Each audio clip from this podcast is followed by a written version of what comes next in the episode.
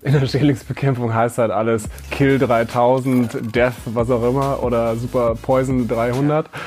Und äh, wir haben gesagt, lass uns das doch mal ein bisschen anders machen. Gifte sind nicht mehr die Zukunft der Schädlingsbekämpfung. So absurd, wie sich das anhört. Die großen Marktplayer wissen auch schon, dass es äh, äh einen Exit hin in Richtung grüne und digitalere Lösungen geben wird. Hey, lass uns doch anstatt Giften, äh, lass uns doch Fallen bauen, dann digitalisieren wir die und dann schickt das irgendwie so eine Meldung. Ein Jahr später ist das iPhone rausgekommen, also war noch sehr, sehr früh.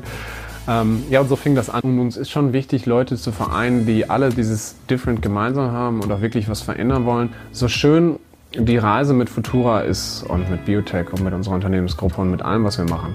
So schön die Reise ist und ich dachte, ich, ich kann die ganze Nacht, jeden Tag da durcharbeiten, weil ich so viel Leidenschaft dafür habe.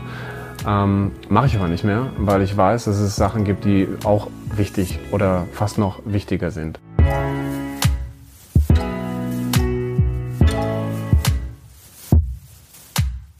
Herzlich willkommen zu meiner neuen Folge Different.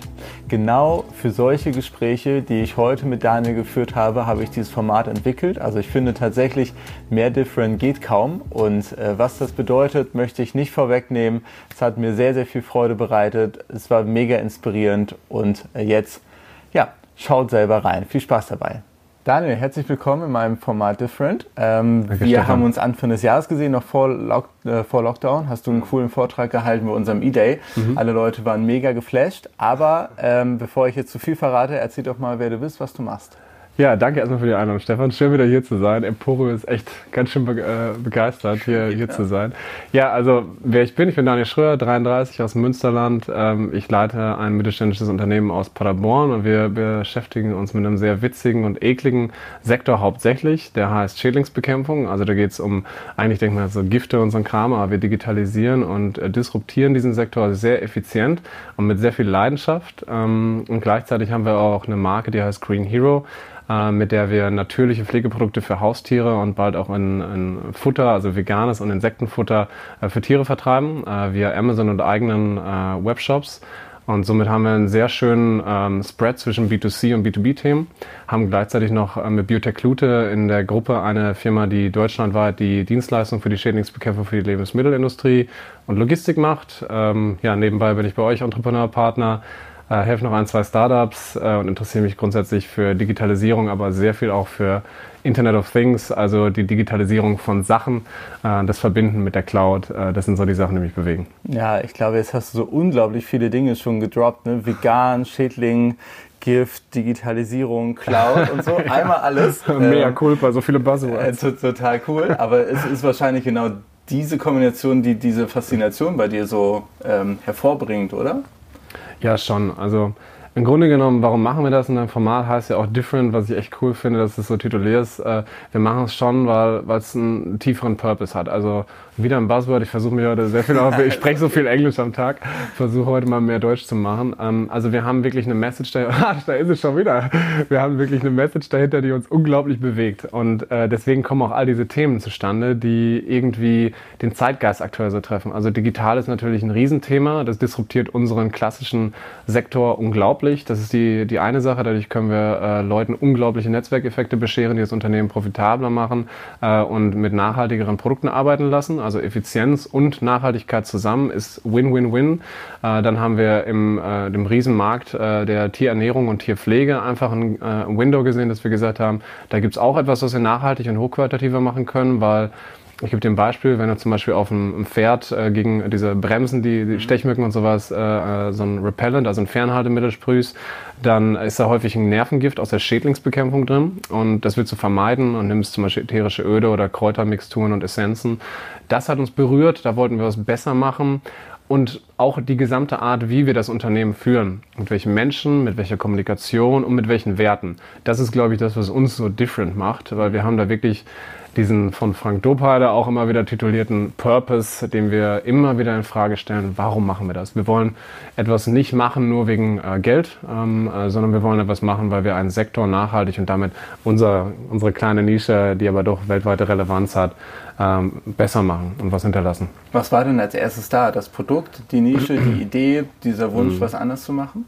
Also als erstes war eine Basis da von unseren Eltern. Ich mache das ja zusammen mit Oliver Klute, das ist mein guter Freund und Co-Geschäftsführer.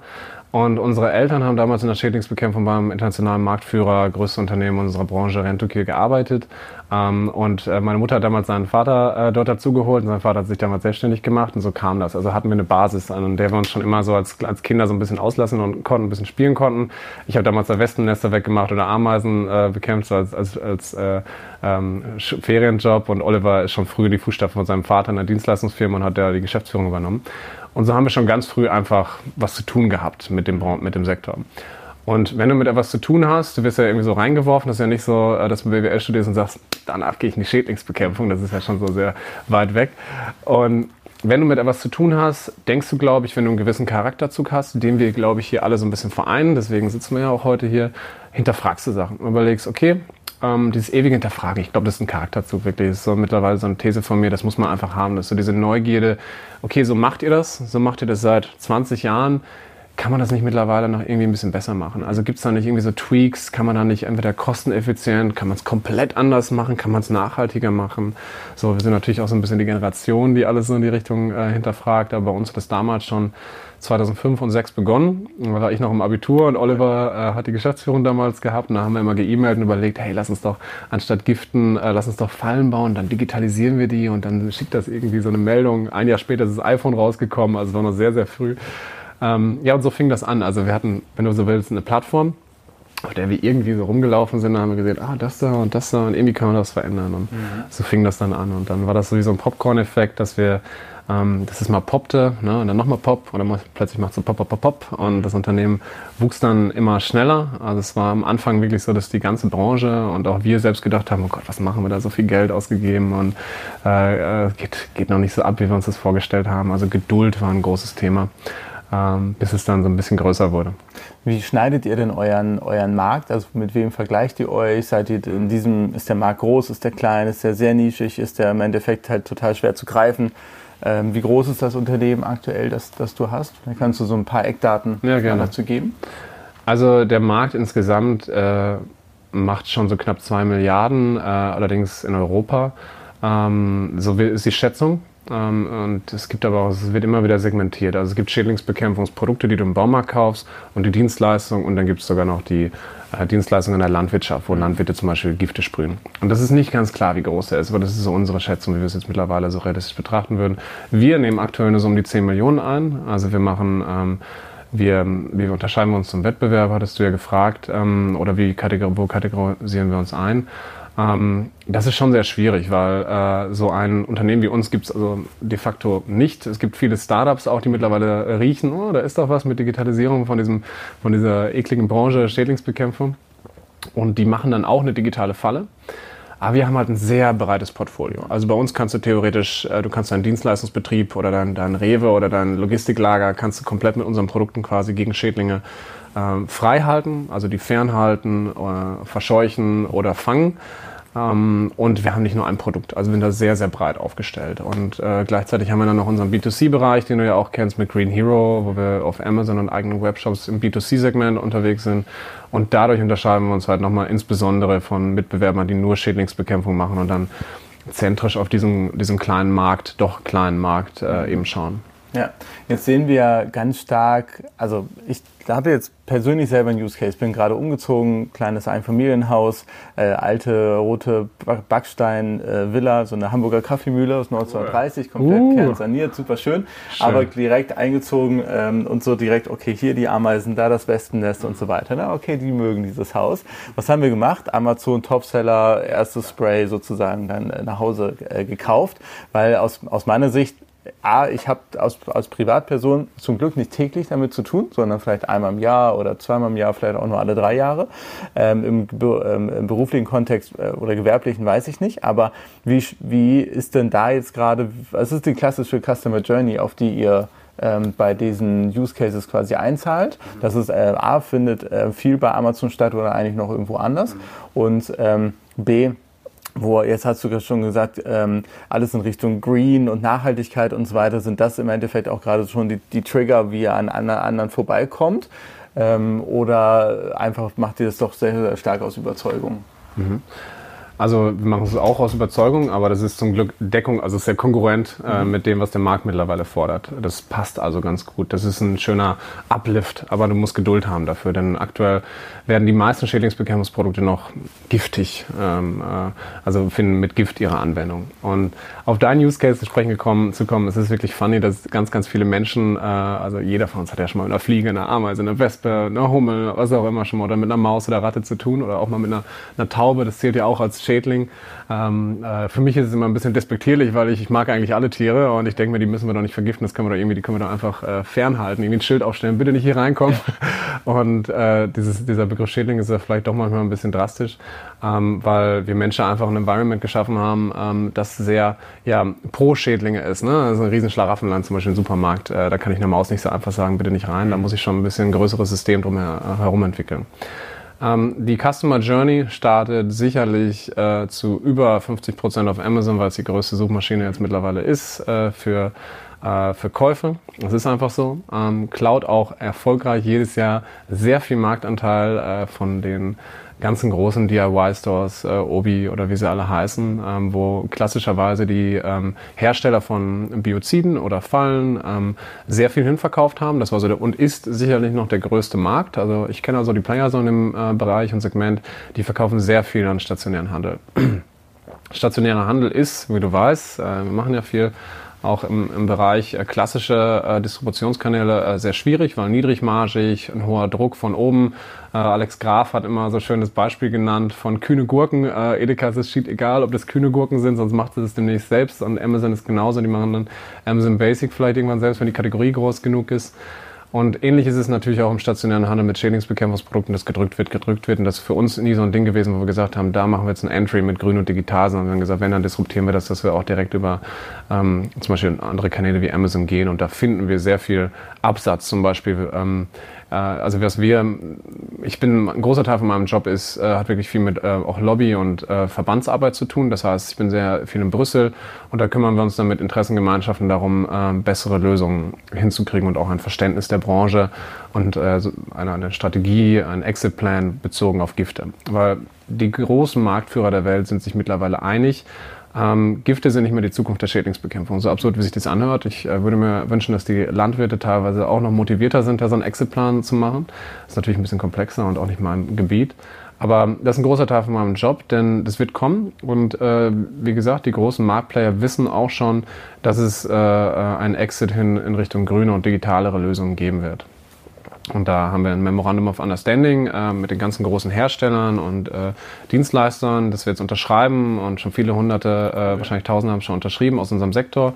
Haben wir also was Tolles mit erreicht. Das ist natürlich erstmal sehr soft aber es wird noch viel konkreter mit Guidances ähm, und äh, wahrscheinlich weiteren Richtlinien und bis hin vielleicht sogar äh, zu äh, Verboten äh, von Giften, dass äh, manche sehr effiziente Gifte, zum Beispiel gegen Ratten und Mäuse ähm, oder gegen äh, Wespen zum Beispiel, irgendwann verboten werden. Und das mhm. könnte in der Mitte dieser Dekade irgendwann kommen.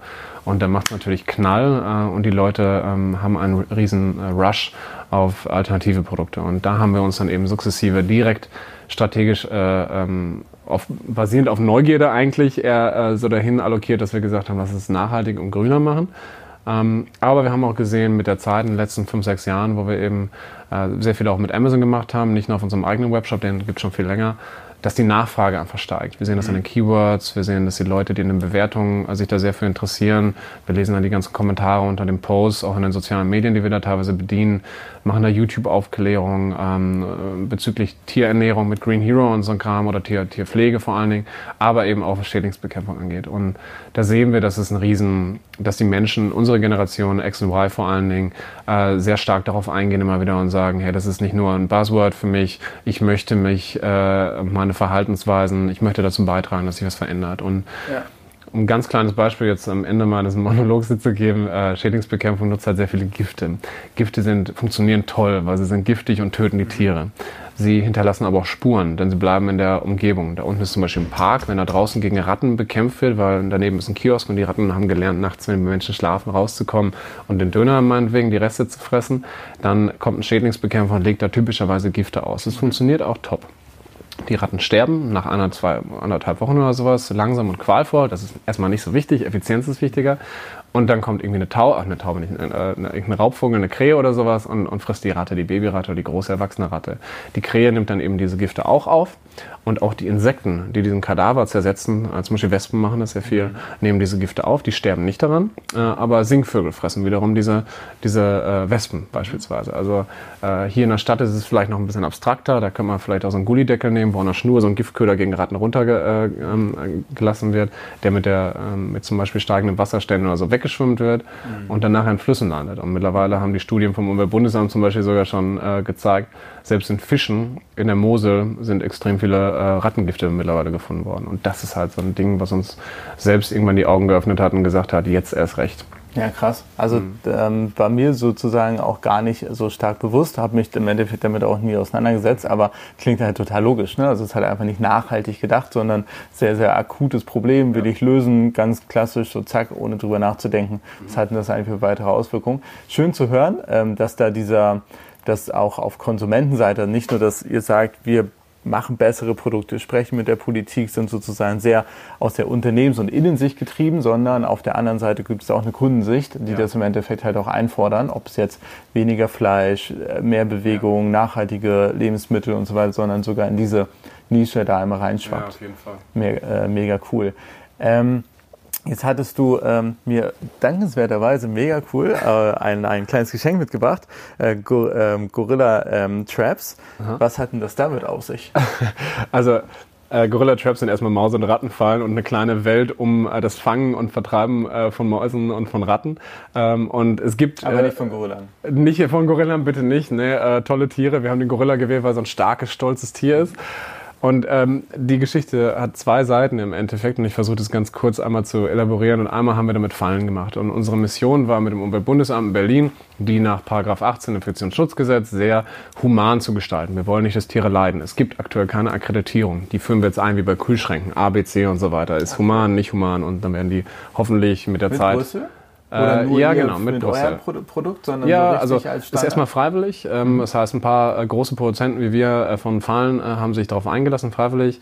Aber wir haben da Rückenwind aus Brüssel und der wird immer stärker. das heißt, ich gehe davon aus, dass wir da ja, eine, eine, schöne Zukunft mit haben werden. Das ist Nummer eins, das ist die Marke. Mhm. Die Fallen haben natürlich, werden digital dann auch, kannst du die verbinden und so ein Kram, aber das ist so der Rattenschwanz. Ähm, viel wichtiger ist, was wir uns vorgenommen haben, ist, und das war vor allen Dingen Olivers Idee, eine attraktive, emotionale Markenwelt zu schaffen. Denn in der Schädlingsbekämpfung heißt halt alles Kill 3000, ja. Death, was auch immer, oder Super Poison 300.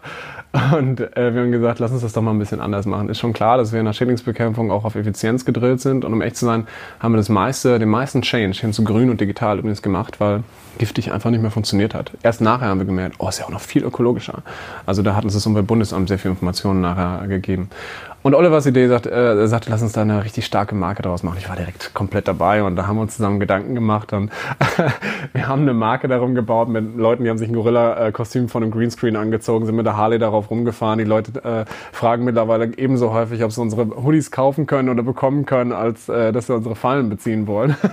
ähm, machen ihre, die Aufkleber von Gorilla Traps auf ihre Handyhüllen, auf ihre Autos und es ist wirklich eine sympathische Marke geworden. Und äh, das war auch unsere, unser Ziel. Ähm, Oliver ist ein absoluter Markenmensch. Äh, der hat schon immer wieder Marken gebaut für unsere Unternehmung. Deswegen haben wir ganz viele. Äh, mit Green Hero durfte ich dann auch mal, habe ich auch mal eine Marke hingekriegt, ähm, die, die etabliert wurde. Aber die meisten hat er wirklich, äh, weil er sehr kreativ ist, äh, äh, geschöpft. Und Gorilla Traps war eine davon, auch inspiriert von einer amerikanischen Marke. Und es hat einfach eingeschlagen. Also wir sind ein Markt, der eigentlich immer von sich selbst inhärent behauptet, nein, ich bin auf Effizienz gedrillt, ich brauche keine emotionalen ähm, Aspekte, aber ähm, unsere Überzeugung war von Anfang an, dass jeder Mensch, ob es ein Profi ist, ähm, der Chef von Rewe, der Chef von einer Schädlingsbekämpfungsfirma, was auch immer, ähm, dass, dass da einfach menschliche Gefühle immer hinterstecken und wir äh, kognitiv oder im ähm, im äh, Unterbewusstsein immer Entscheidungen emotional treffen und die dann nachher rationalisieren und uns sagen, warum wir die rational entschieden haben. Aber nachher hat es viel mit Emotionen zu tun, deswegen äh, Gorilla Traps. Mega cool. Ähm, könnt ihr denn schon sehen, ob es im, also zwei Themen, lass uns einmal gleich über B2C und einmal dann über B2B sprechen, aber im B2C, ob es ähm, das auch schon nachhaltige Auswirkungen hat. Also jetzt, ihr habt den Standard-Use-Case wie mich jetzt, der kauft das einmal. Wenn ja. das Ding da leer ist in einem Jahr, kann ich mich nicht mehr daran erinnern, was ich eigentlich beim letzten Mal gekauft Klar. habe. Aber optimalerweise habe ich euch irgendwo schon mal sonst mhm. weitergenommen oder positives Erlebnis oder bin nachhaltiger mhm. eingestellt. Mhm. Ähm, weil Marke, so wie ich es wahrnehme, also ist ja erstmal viel aufwendiger. Ne? Mhm. Ne? Also musst du, ja, ist ja, ja, viel einfacher. Klar. Machst jetzt, schreibst Gift 3000 drauf, machst es rot, machst es mhm. aggressiv, packst es mhm. bei Amazon, Absolut. machst Werbung drauf, bums, verkauft sich. Mhm. Baust dir jetzt eine emotionale Marke, die vielleicht erstmal sagt, oh grün, ähm, ist da kein Gift drin, dann kommen die äh, Ratten morgen wieder oder sowas. Ja, mhm. erstmal Überzeugungsarbeit. Aber mhm. wenn du es wiederum geschafft hast, nachhaltiger erinnern sich die mhm. Leute quasi an dich. Mhm. Seht ihr das schon irgendwo, so in, in B2C, im Wiederkäufer, mhm. Loyalität, habt ihr Fans oder mhm. sowas, so klassische Metriken, die sich ansonsten andere Brands auch anschauen? Ja, ähm, haben wir. Mm, wir schauen uns natürlich viele Metriken an, wie zum Beispiel vor allen Dingen den äh, Customer Lifetime Value, die wir bei Amazon natürlich nicht so äh, stark sehen können, weil wir die Kunden nicht sehen. Auf unseren eigenen Shop sehen wir, dass wir sehr viele Regulars haben, ähm, was äh, vor allen Dingen jetzt in der, uns gibt es jetzt 17 Jahre, ähm, sind wir im, und davon sind wir, glaube ich, fast 12 Jahre im E-Commerce auch schon äh, mit dem äh, Online-Shop für Schädlingsbekämpfungsprodukte, also im Futura-Shop. Ähm, und da sehen wir das. Da haben wir wieder Käufer, extrem viele. Also das heißt, die, diese Gleichung Customer Acquisition Cost versus uh, Customer Lifetime Value, die geht da top auf. Bei Amazon sehen wir es nicht, wir vermuten es aufgrund der Umsätze. Ähm, B2B ist eine ganz andere Sache. Da hast du einen viel kleineren Markt mit niedrigen Customer Acquisition Costs, äh, respektive auch Marketingkosten. Also die sind um ein Vielfaches geringer, weil du kannst zum Beispiel immer noch mit einem Newsletter äh, von einem, den du einkaufst, äh, äh bei jemandem, der sehr viel Reichweite hat, ähm, einen Großteil des Marktes erreichen. Das heißt, du kannst schneller eine Brand werden. Oder du hast äh, die Messen, auf denen sich 90 Prozent des, des Who immer noch äh, ähm, getummelt hat, bis vor ein paar Jahren vor Corona. Und ähm, auf diesen Messen, wenn du einen großen Stand, äh, wenn du einen großen Stand investiert hast für deine Marke, dann hatte das immer noch einen, große, äh, einen großen Wiedererkennungswert. Und so haben wir das damals eben mit Gorilla Traps mit einem riesen Paukenschlag auf einer Messe mhm. auch gemacht. Äh, das war 2016, glaube ich, oder 15. Äh, da haben wir die Marke aus dem Boden gestampft und haben äh, dann auch einen Award bekommen für den besten Messestand und so. Also das haben wir dann immer wirklich mit, mit auch viel Investor auch gemacht und auch eine kleine Party gemacht und Leute mit Gorilla-Kostüm und auch ein Motorrad dann auf dem, auf dem Stand und wir haben Bananen verteilt und ja. Schabernack gemacht und so. Also es gehört schon mal viel mit Investor zu. Markenbildung ob es 1900 war oder 1950 oder 2020, Markenbildung hat natürlich immer mit äh, Investment zu tun und äh, ich glaube, es gibt diesen schönen Spruch, dass 50 Prozent messbar ist und die anderen 50 Prozent, äh, ähm, ich weiß nicht mehr ganz genau, wie der war, aber dass, dass man ja auch nicht weiß, wo die herkommen. Also im ja, Endeffekt ja, weißt du nie, äh, ist Markenbildung einfach nicht äh, wirklich ja, messbar. Und es hat viel mit Glück zu tun. Ne? Ja, auf also jeden Fall. Auf jeden Fall war jetzt der richtige Moment. Hättet ihr auch ausgelacht werden können als die jungen Wilden. So, mhm, was fällt klar. denen ein hier in unserer mhm sturen, steifen Branche war doch bisher alles gut. So, ne? Mhm. Lass die mal weg ja. beim nächsten Ist Mal. aber auch viel so gewesen übrigens. Auch mit den klassischen disruptierenden Produkten. Also wenn du eine, einen klassischen Brand wie Emitters, unser Digitalbrand für digitale Fallen und das Portfolio drumherum herum, wurde Oliver zum Beispiel, der natürlich ja vor mir schon, ist, äh, zehn Jahre älter als ich, äh, der schon vor mir damit gestartet ist ähm, und das beworben hat, äh, wurde dafür ausgelacht. Ja, eine digitale Falle, was machst du denn? Fährst den Laden von deinem Vater gegen die Wand, haben die Leute gesagt, wenn ich das mal so zitieren darf. Und ähm, genau dieselben Leute haben uns nachher besucht, äh, als wir es ein bisschen weiterentwickelt haben und dann das iPhone und Apps und sowas noch ein bisschen prominenter wurden und haben gesagt, Respekt, also ich habe früher wirklich drüber gelacht und viele haben das. Und mittlerweile verstehen wir es und mittlerweile kaufen sie es auch bei uns. Und das ist natürlich ein absoluter Ritterschlag. Ähm, und äh, da kann ich vor allen Dingen auch sagen, hat Geduld immer viel hat. Also wirklich, wenn man, deswegen ist der Purpose auch so wichtig, weil der Purpose, ähm, warum mache ich es, der ähm, erlaubt es dir, 120 Prozent zu geben, lange Tage zu arbeiten, Nächte durchzumachen, über Jahre Geduld zu haben, das gesamte Geld da hinein zu investieren, wenn du daran glaubst. Mhm. Und äh, als die jungen Wilden und Verrückten wurden wir auf jeden Fall bezeichnet ja. und das machte uns auch dann wieder different. Ja, Also das, das machen wir auf jeden Fall. Sehr cool. Vielleicht kannst du noch was zur digitalen Falle erklären. Warum macht es überhaupt Sinn, dass das digital mhm. ist? Okay. Also es ist eine ganz klassische äh, Value Calculation, wie du es auch vom Konzern kennst. Ähm, ich muss dazu die Dienstleistung erklären. Ähm, wenn du dein Büro hier siehst, stell dir vor, du hast eine Küche und da könnten Mäuse sein. Das heißt, einmal im Monat beauftragst du einen Dienstleister, der zu dir kommt und hat Boxen aufgestellt mit einer Falle oder mit Gift drin und der kontrolliert, ob da was gefressen wurde, eine Maus in der Falle ist oder oder sonst was. Das heißt, einmal im Monat äh, verbringt er pro Station, pro Falle drei Minuten. Ja, so sieht es meistens. Also das, das ist from Farm to Fork, also vom, vom Feld, wo das Lebensmittel erzeugt wird, bis hin zur Produktion. Ich sage jetzt mal Chipsproduktion, wo die Kartoffeln hinten rein und hinten äh, kommen Chips raus, vorne kommen Chips raus, bis hin zur Distribution. Also äh, Rewe und ich nehme mal Rewe als Beispiel, ich weiß auch nicht, wahrscheinlich, weil ich immer mein, in meinem Rewe um die Ecke einkaufen gehe, aber natürlich die ganzen LEHs. So, ja, da kommt es dann nachher an. Und in der gesamten Kette muss Schädlingsbekämpfung betrieben werden. In der gesamten Kette gibt es Dienstleister in Deutschland, es gibt ca. 1100 Dienstleister in Deutschland, die große und kleine, aber sehr viel kleine natürlich vor allen Dingen, die zu diesen Leuten periodisch einmal im Monat, alle zwei Monate, alle drei Monate hinfahren. Das ist die Dienstleistung. Die Dienstleistung hat immer mit kleinen Plastikboxen zu tun. Die habe ich auch fotografiert, zeige ich dir gleich. Äh, bei euch im, äh, an der Tiefgarage. Wenn du reinfährst, ah. rechts in der Ecke, schon mal gesehen, achte mal morgen drauf. Ja. Äh, das ist eine kleine Rattenbox und du siehst auch, da hängt was raus. Das ist ja. eine Art Giftköder. Es ja. könnte auch ein äh, giftfreier sein, als wahrscheinlich so eine Art Giftköder, mhm. der an neuralgischen Punkten aufgestellt wird, weil man denkt, da geht eine Ratte hin, da vergiften wir die und dann kommen wir nächsten Monat wieder und tauschen den aus. Also eine sehr ne, planbare äh, Dienstleistung. Äh, die übrigens im Vergleich zur Reinigung auch noch hochmargig ist. Also ganz coole Dienstleistungsbranche. Und unser Ansatz war klar, ähm, Gifte werden mit der Zeit, also wir wussten, irgendwann passiert es, die werden verboten. Ähm, Ratten und Mäuse sind einfach teilweise in Gebieten schon resistent dagegen.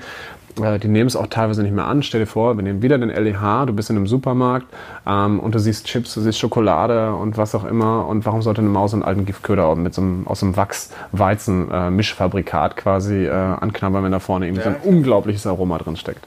So, das heißt, damals, vor über 15 Jahren, ähm, hat es einfach nicht mehr so gut funktioniert für uns. Das heißt, wir haben Fallen genommen, Gorilla Traps, die haben zugeschlagen. Da dachten wir, super, wir sehen auch noch die Maus, die kann nicht mehr nach rechts und links rennen, die ist drin tot und sehr human getötet, fertig. Einziger Nachteil, Tierschutzgesetz, Nachteil ist ein Vor, ich finde es super, äh, müssen einmal am Tag kontrolliert werden. Mhm. Das heißt, ein Riesenaufwand. Die Kunden sind damals durch die großen Lebensmittelproduzierenden Betriebe gelaufen mit einer Checkliste. Ja, die Falle ist gespannt, äh, die ist gespannt. Also du kannst dir vorstellen, unglaublich viel Zeit, äh, die da ähm, äh, für, benutzt wurde oder investiert wurde. Und dann haben wir ganz klar damals schon gesagt, wie gesagt, bevor das iPhone existierte, hat Oliver die Idee gehabt, lass uns die doch digitalisieren. Äh, mhm. Damals dieses Machine-to-Machine, -Machine, heute ist es Internet of Things.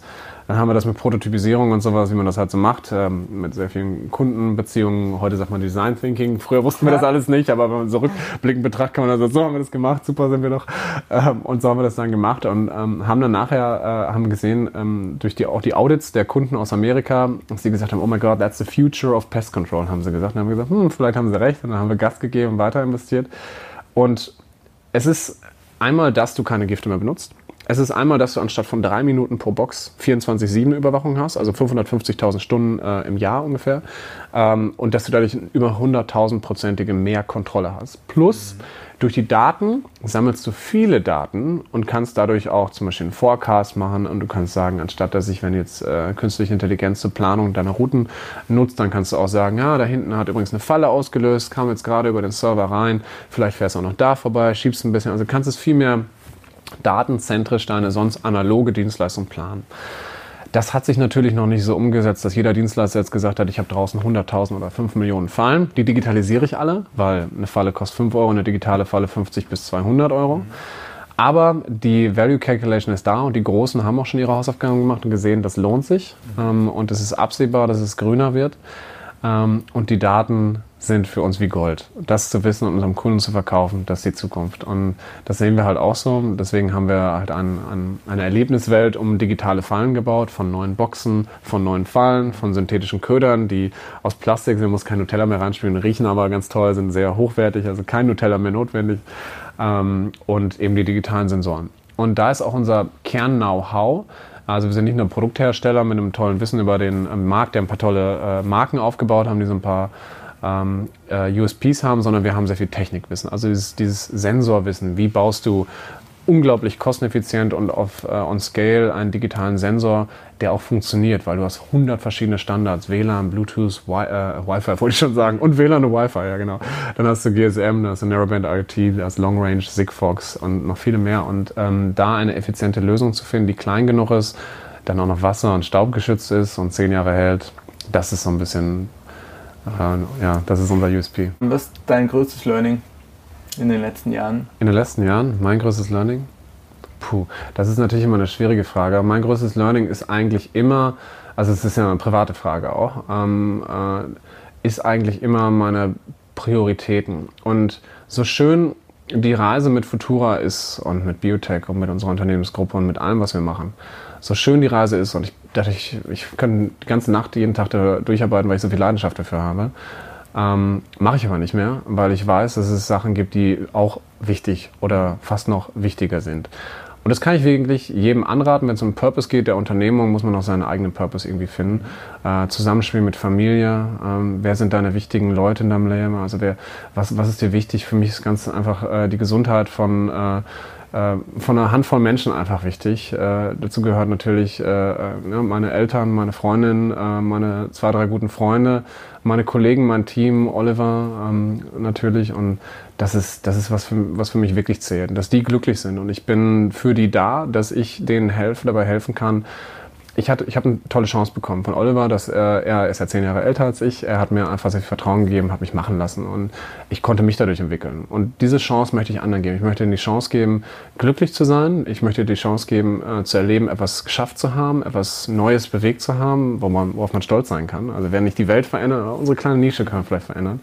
Und gleichzeitig möchte ich, dass die Leute privat glücklich sind. Ich möchte dass sie, viel, dass sie viel arbeiten und effizient arbeiten, ist mir mal lieber, denn ich möchte, dass sie eine Freizeit haben. Ich möchte, dass sie sich zu Hause auch hinsetzen und sich um ihre Familie kümmern und dass sie gesund sind, sich gesund ernähren oder so, wie sie Bock haben. Aber mir ist, die wichtig, mir ist wirklich wichtig und viel wichtiger geworden in den letzten Jahren, ähm, auch äh, durch, durch private Schicksalsschläge, wo du einfach merkst, ähm, ne, da, da, wird jemand krank, hat eine schwere Krankheit.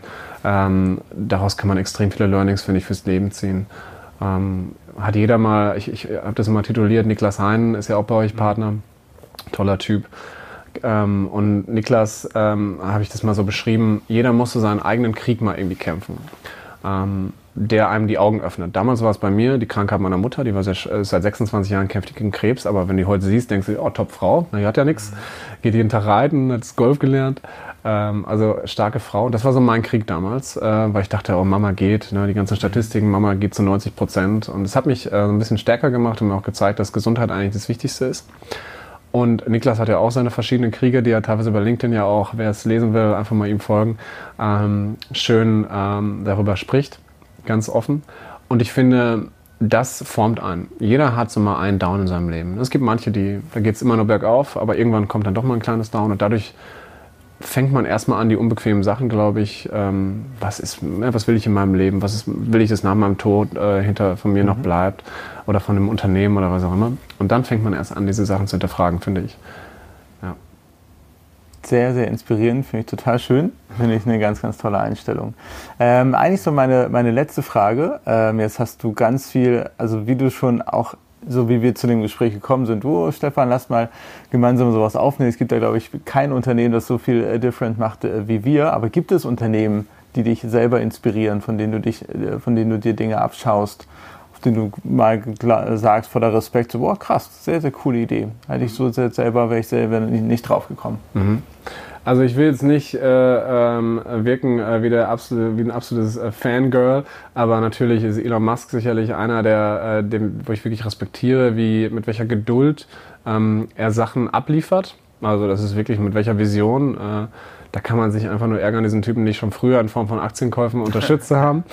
Äh, Großinspirationen sind aber, um echt zu sein, ein tolles Entrepreneur. Äh, eure Partner hier und eure Mitarbeiter sind für mich äh, mit die Digital-Leader äh, hier in Deutschland. Das ist, deswegen bin ich auch immer wieder so gerne hier, weil hier spielt die Musik, wenn du mich fragst. Ähm, also ich meine, du, Nils, äh, Alex, äh, Stefan, äh, Tobel auch und ich meine, äh, Fabian, ihr seid alle sowas von, äh, ich meine, man, man, sollte euch nur mal auf LinkedIn, ja, aber wirklich, also jetzt, das würde ich auch äh, sagen, wenn du jetzt, wenn du jetzt nicht im Raum wärst. also ich, ich, ich schaue keine Nachrichten, ich lese auch nicht mehr das Handelsblatt oder sonst was, sondern ich schaue mir die Artikel zum Beispiel von euch an ähm, oder äh, hört zum Beispiel OMR, Philipp Westermeier macht diesen tollen Podcast, äh, mit den OMR-Podcast an. Äh, ich bin ein Riesenfan von Sven Schmidt natürlich. Äh, ich meine, man liebt ihn, man hasst ihn. Ich, ich finde den Kerl genial. Ich wünsche mir den die Politik, äh, wie auch Tarek das sind Leute, wo ich hingucke. Das sind Leute, die ich bewundere und wo ich mir wirklich auch wünsche, dass diese Leute hoffentlich einen riesen Exit machen und dann wirklich wie Tarek Müller zum Beispiel in die Politik gehen, weil solche Leute, die, das würde ich auch unterstellen, obwohl ich ihn nie persönlich getroffen habe,